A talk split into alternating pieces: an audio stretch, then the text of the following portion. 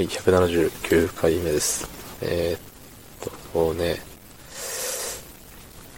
コメントを読めます。はい。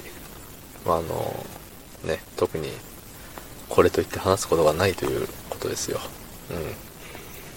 うん。いつもコメントありがとうございます。おかげで、日々、ね、幾度となく繰り返されるこの話すことがないですが、ね、そこから解放されるわけでね。はい。まあそんなことはもういいんですよ。えっ、と、177回目の、あれですね、あの、ベース弾いちゃったやつですね。はい。えっ、と、田中の P さん。ねえ、ベースやってくれたの嬉しすぎます。ちゃんと弾いててびっくりすごい。やらない期間が空いててもそこまで弾けるんだね。やった私得だなぁ、つってね。いや、ありがとうございます。なんか、すいません、言わせてるみたいで。いやでもね、あれなんですよ。ベースって、弾けてる風でね、別に弾けてないんですよ。うん。あの、多分ね、楽譜の見方が分かれば、あの、誰でも、あの程度は弾けると思うんですよ。うん。で、あの、個人的にあの、楽器が弾けない分際で楽器のことを語らせていただきますけど、なんかね、ベースは、やれるようになるまでは簡単だけど、その、やれるから、上手まではすごい遠いと思うんですよ。うん。別に、弦一本押さえて、ね、ここって言われた一本を押さえて、ね、右手で、ベンって弾けばね、音出ちゃうんで。ただギターって、逆で、できるまでが遠いけど、できるからなんか上手までは、まあ、近いというかあれだけど、なんだろうね、そこまでかけ離れてないんじゃないかななんて思うんですよ。まあ、最初のハードルが高いか低いかみたいな、そんなニュアンスなんですけど、うん。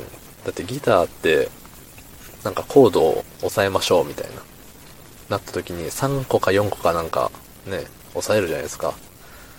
で、ね、押さえている指のうちのどっかが他の弦に触れてると音が出なかったりとか、そういうね、音が出るようになってからできるようになるまでっていうのかな。うん。それはね、ギターは、あれだと思います。音が出るまでが遠いけど、できるようになるまでは、あれ？じゃあ逆かな？わかんないですけど、多分、伝われっていうことです。はい。なんで、ベースは、音は簡単に出せるし、僕は、あの弾いてるっていうよりなんか、音を出せたっていうだけだと思います。なので、あの、ちゃんと練習しようって思いました。はい。えーと、ね、ありがとうございます。続いて、続いて、えーと、176回目の、テレビ見ないとか言いながら昔から見てる番組は見てるんだよねっていうタイトルの、あの、ね、録画してるテレビはこれだぜっていう話ですね。はい、えーと、P さんからですね。ありがとうございます。えーと、相棒好きなんですね。父が見てるらしいですが、私は見たことがないので内容はあまり知りません。でも男の人が見てるイメージある。あと、太田上田、とりあえず Twitter アカウントをフォローしました。滝さんのおすすめ見るぞつってね。いや、ありがとうございます。そのね、いや、面白いですよ。太田上田も、相棒も。うん。相棒はね、なんだろう。なんだろうね。なんだろうね。なんか、ドラマって、あの、前回の話を知らないとやっぱりついていけないとかあると思うんですよ。だし、なんかこの女の人とこの男の人の恋の行方は、みたいな。ね。そういうのがね、もうほぼないと言っていいので、だし、なんだろうね、多分推理小説とかそのサスペンス系が好きな人からすると、いや、こんなんすぐ最初からこいつが犯人って分かってたよ、みたいな感じのことを多分思うと思うんですよ。ただ僕はそこまで推理系のね、あの、なんていうの？うん、推理系の力がないので、純粋に、あの、どうなるんだ、どうなるんだ、つって見て楽しめてますね。うん。